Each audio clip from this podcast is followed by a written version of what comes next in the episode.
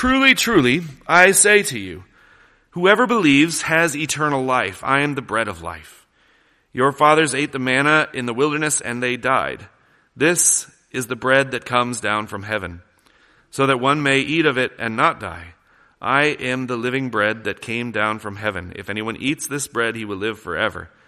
And the bread that I will give for the life of the world is my flesh. The Jews then disputed among themselves, saying, How can this man give us his flesh to eat? So Jesus said, Truly I say to you, unless you eat of the flesh of the Son of Man and drink his blood, you have no life in you. Whoever feeds on my flesh and drinks my blood has eternal life, and I will raise him up in the last day, for my flesh is true food, my blood is true drink. Whoever feeds on my flesh and drinks my blood abides in me, and I in him, as the living Father sent me. And I, because of the Father, so whoever feeds on me, he also will live because of me. And this is the bread that came down from heaven, not like the bread the fathers ate and died. Whoever feeds on this bread will live forever. Jesus said these things in the synagogue as he taught in Capernaum. Let's just pray, Heavenly Father. We, like David, understand that your word is, is more precious than silver, sweeter than honey. Father, remind us of that. Because in this, in this word that you've given us is, is the account of your amazing love for us. Father, let the words that I speak be tested by your word and moved by your Holy Spirit. We ask this in Jesus' name. Amen. Truly, truly, right? Whenever you hear this in scripture or read this in scripture, it means there's something important about to be said. Something more, something greater, something to be emphasized so much so that the speaker is saying to the hearer, listen up, this is important. In the Greek, it's amen, amen. This was an illustration of the gospel. The gospel in bread, right? There are so many reflections of the gospel throughout scripture. Things that, that, that point us to the truth of Jesus. Ways that, that God uses to illustrate the good news. And bread is one of those ways. Bread's, bread shows need, right? Bread is our, our basic need. And, and God was pointing us to Jesus all the way back in the time of Moses using bread. When the Israelites, they were hungry. And even though they were grumbling and, and beginning to sin in their grumbling, God gave them bread from heaven. And note, this wasn't normal bread, but it was manna. And, and we know it wasn't normal because of that very name, manna, which means, what is it? So we know this isn't a normal bread that God gave them, but something to sustain them. And it was something to point forward to the, the bread, the eternal bread that he was going to give them. God provided this bread and gave them life in the middle of the desert. But they didn't work for it. In fact, they weren't allowed to work for it. So, so our, our, our um, ways of doing things, we would go out and, and oh, look all, all this bread is on the ground. Well, we gotta, we gotta store it up. We gotta make sure we get as much as we can. But if they tried to store it up for the future, for the next day, it would spoil. And, and they would be sinning against God's command. He told them not to do that. So that each day they had to rely on God. Every day they had to rely on God's provision. And they had to rely on His provision anew each day. And each day they had to see that God's grace was sufficient for them. What He gave them was sufficient. We've been talking a lot lately about the roles of, of men and women and, and gifted people in the body of Christ and showing how God uses the home and the church to illustrate the gospel. And I want to finish up that discussion today by, by showing exactly how we, uh, exactly what we've been talking about and how God shows his gospel in that and why it's important. First, we have the order within our household and, and in our churches to show our need of one another. So that's the first thing I want to talk about today is how the order in our church and the order in, in our household shows our need for one another and how this points to the gospel. And again, I've been hitting hard the teachings from 1 Corinthians 12 that each one of us, because each one is gifted, is needed in the body of Christ because each one of us has a different part with different gifts. Paul said that we are not a loose kind of, of club, but a body. And Paul says the whole body cannot be an eye because then where would the sense of hearing be? But rather, God gifts each one of us so that, that we're not a group of individuals vying for the top job, but rather we are a body fit together by God, who's the only one in the top job. Have you ever had one of those friends? And um, they're one of those people that are, are incredibly generous. They always want to be doing something for you or, or for the people around them. They're always there to help, and, and they always want to know how they can help. They're always saying, oh, you know, what can I do for you? And, and always generous, always thinking about others, but they never let you help them. They never accept help from anybody else. Now, often a friend can think that they're doing the right thing by you by being like that. But if you've ever had one of those friendships, you know that that, that, that friendship doesn't work. That's not real friendship. And it's a very one-sided relationship that, that one person serves but never admits their need to be served themselves. And those friendships never work. You see, the system that God has established in the church is the body of Christ so that we accept this, this humility that yes, I, am I'm, I'm, I'm called to, to give. I'm gifted so that I can do things for other people. But I also need the other people in the body of Christ. You see that? It's, it's, it's like a puzzle that without one piece, it, it doesn't work. We, we all need those who are sitting in the pews with us. We all need the gifts of the people sitting around us in the body of Christ. We need this bread. When the world looks at the church, they shouldn't see the Lions Club, right? Or, or the Apex Club, or, or just a sports club. Just some folks getting together to appreciate a common, um, a common ideal. No, they should see a group of people who are inseparable, who can't exist by themselves who just can't seem to do anything on their own. And, and you know, I, I, I, say that, that phrase, people who just can't seem to do anything on their own. And, and immediately we think that's a negative thing. But that's not a negative thing. That's how God has created us. We have a need. Why? Because that's the gospel. John 15, 5 says, I am the vine, you are the branches. Whoever abides in me and I in him, he uh, he it is that, that bears much fruit. For apart from me, you can do nothing. I mean, that's a harsh reality for, for us in our less than humble society. Apart from me, you can do nothing, is what Jesus says. You have a need of Him. Jesus says, without me, you can do nothing. If that were not the case, like if we could um, do anything without Christ, then we don't really need Christ. Our salvation, you know, we are so caught up in, in, in sin. We have been so caught up in sin that there is no way for us to get untangled by ourselves. You know, my, my daughter, she, um, had this necklace and, and I hadn't seen her wearing it for a while. And, and she finally says, oh, I, I haven't been able to wear it because it's all tangled up. Anybody ever done one of those, um, cheap little silver kind of necklaces that, that get all tangled up? and they're very tiny, they're impossible to get untangled. I've been working for a day and a half trying to get that thing untangled. We can't do it ourselves. That's, that's us in, in sin. And we try harder and harder, but we end up just getting it more tangled. We can't just try harder to obey the law. All our good works are as filthy rags, according to Isaiah 64 6 and Romans 10. So we need somebody to do it for us. You see that? We can't do that on our own. This is a hard thing for us to admit. In fact, when, when Jesus was preaching these words, again, what I said before in, in communion, these 5,000 people, they said this is too hard and they left. They wanted him to, to give them a moral lesson like the Pharisees did. You know, like do good and, and you'll get the bread of life. Obey the law and, and, and you'll get something in return. But that's not what they got. They got, I am the bread of life. They got Jesus telling them that he's going to give himself up for them. They got grace, but they didn't know how to handle that.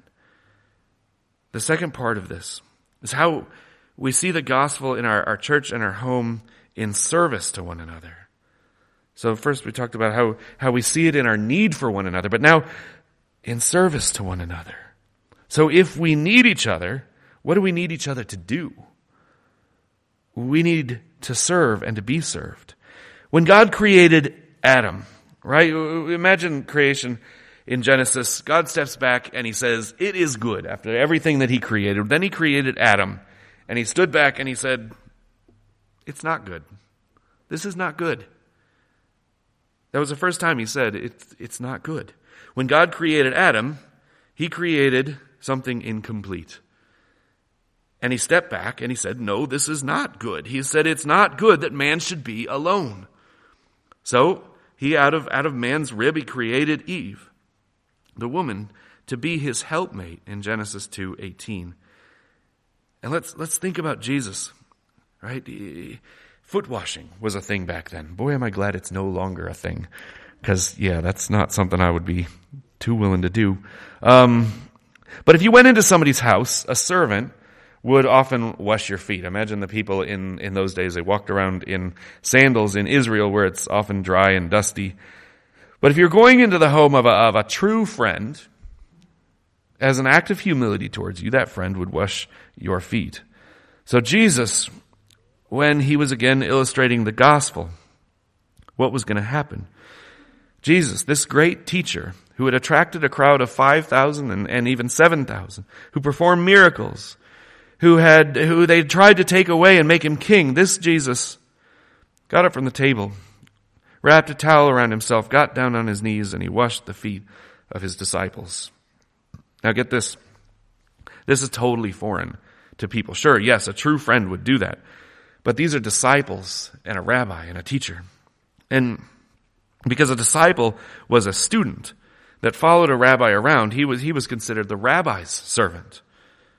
In those days, the rabbi would choose out of the, the Hebrew school um, several boys who, who showed promise, and they would be raised up by that rabbi. They would follow him and, and learn from him and live with him and, and eat with him but they would also be a servant to him. But here, the rabbi was serving his disciples, which was unheard of. We have another incident, incident of foot washing. There's actually a few in scripture. Matthew 26. I'm going to read this to you. Verse 6. Now when Jesus was at Bethany, in the house of Simon the leper, a woman came up to him with an alabaster flask of very expensive ointment, and she poured it on his head as he reclined at the table. And when the disciples saw it, they were indignant, saying, Why this waste? For this could have been sold for a large sum and given to the poor. Jesus was aware of this, said to them, Why do you trouble this woman? For she has done a beautiful thing to me. For you have always, you will always have the poor with you, but you will not always have me. In pouring this ointment on my body, she has done it to prepare me for burial. Truly, I say to you, wherever this gospel is proclaimed in the whole world, what she has done will also be told in memory of her. So did you hear what Jesus actually just said? I mean, imagine again the, the reaction of the disciples when Jesus says, in pouring this ointment on my body, she has done this to prepare me for burial. And then he has the nerve to call this good news, the gospel. what, like, they saw this woman as, as doing something that was a waste. Jesus saw it as a serving and a thanksgiving and honor paid to him for what he was about to do. What he was about to do, the good news that he was going to die on the cross and then be raised again, that we might have forgiveness and life. Then we jump Ephesians 5. So we see all these illustrations of the gospel here. Husbands, love your wives as Christ loved the church and gave himself up for her, that he might sanctify her, having cleansed her by the washing of water with the word, so that he might present the church to himself in splendor without spot or wrinkle or any such thing that she might be holy and without blemish. You see these feet washing incidents, they're all pointing to this.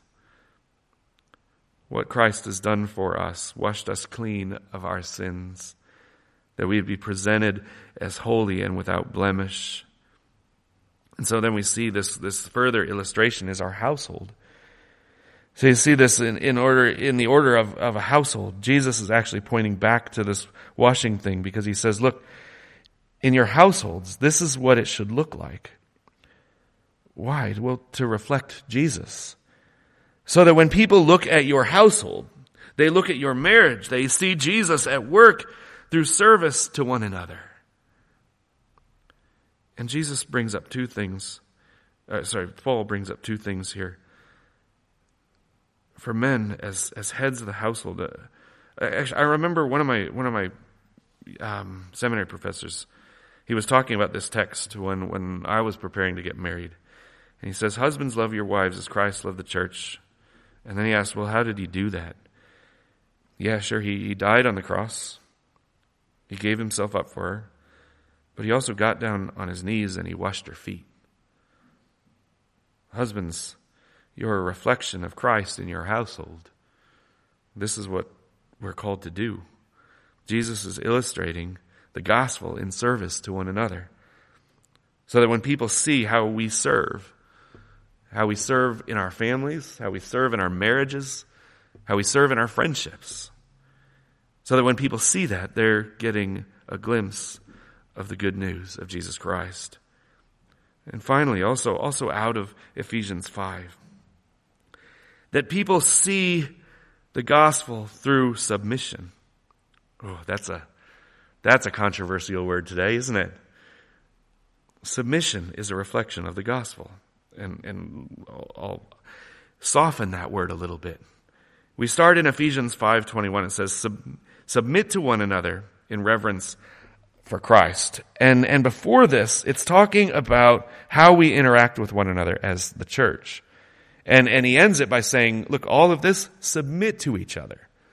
So we're not just talking about husbands and wives here. He's, he's saying all of you, all of you in the body of Christ, submit to one another. I think I used this analogy the other day about um, using a pen. Well, in that, every every part of the arm has to submit to the other part to make it work. Imagine if if if the muscles in your wrist said, "Nah, I'm not going to do what the hand's telling me to do or what the brain's telling me to do." Well, you know, you wouldn't be able to write anything. Your handwriting would look like my handwriting. Um, but, but we have to submit to one another, according to Ephesians 5. Submit to one another. And then it goes further. It says, Wives, submit to your husbands as to the Lord. For the husband is the head of the wife, even as Christ is also the head of the body, the church, and is himself its Savior. Now, as the church submits to Christ, so also wives should submit in everything to their husbands.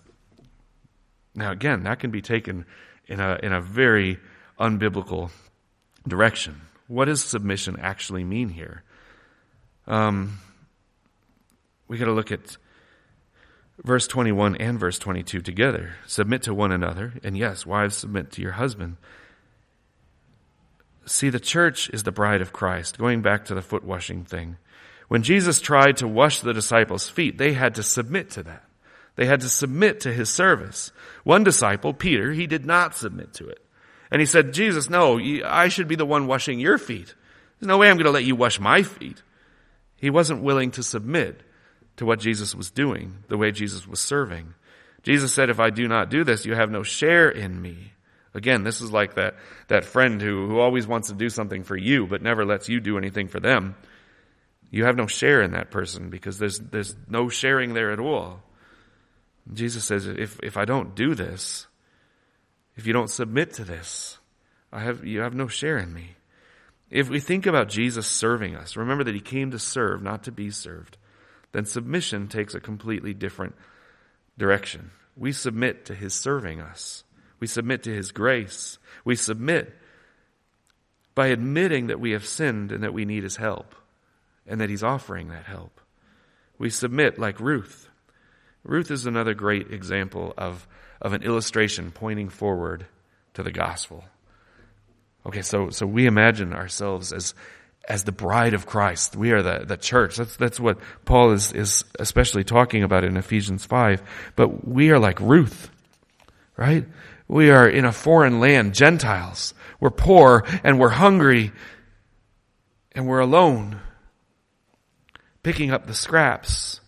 That's how we were before we knew Christ in our sin.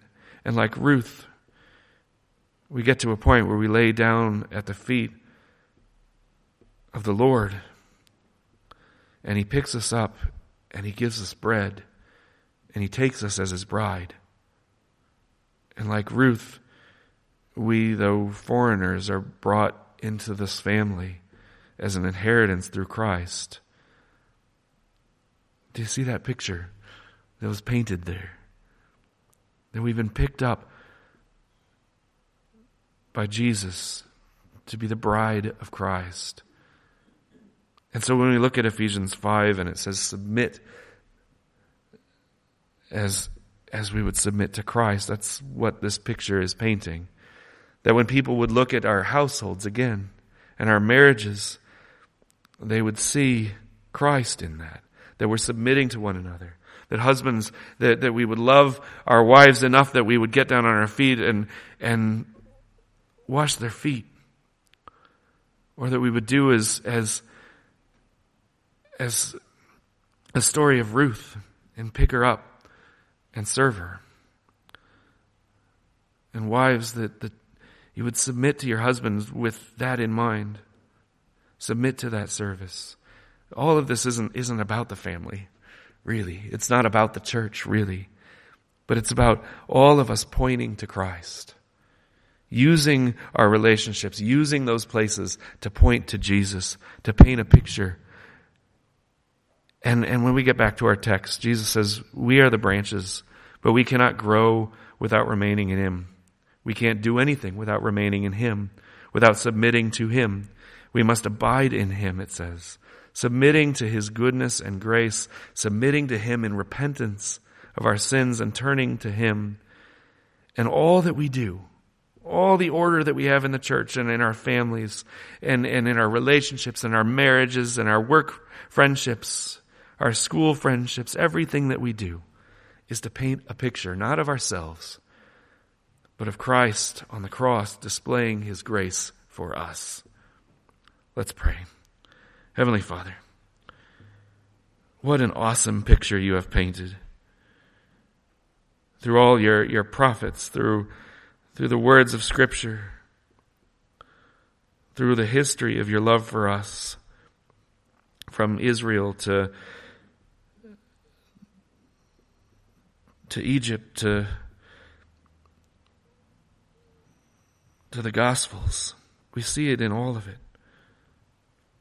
Time after time, you're pointing forward and back to Christ and His grace and His eternal gift of salvation. Father, we thank you for that. We ask this in Jesus' name. Amen.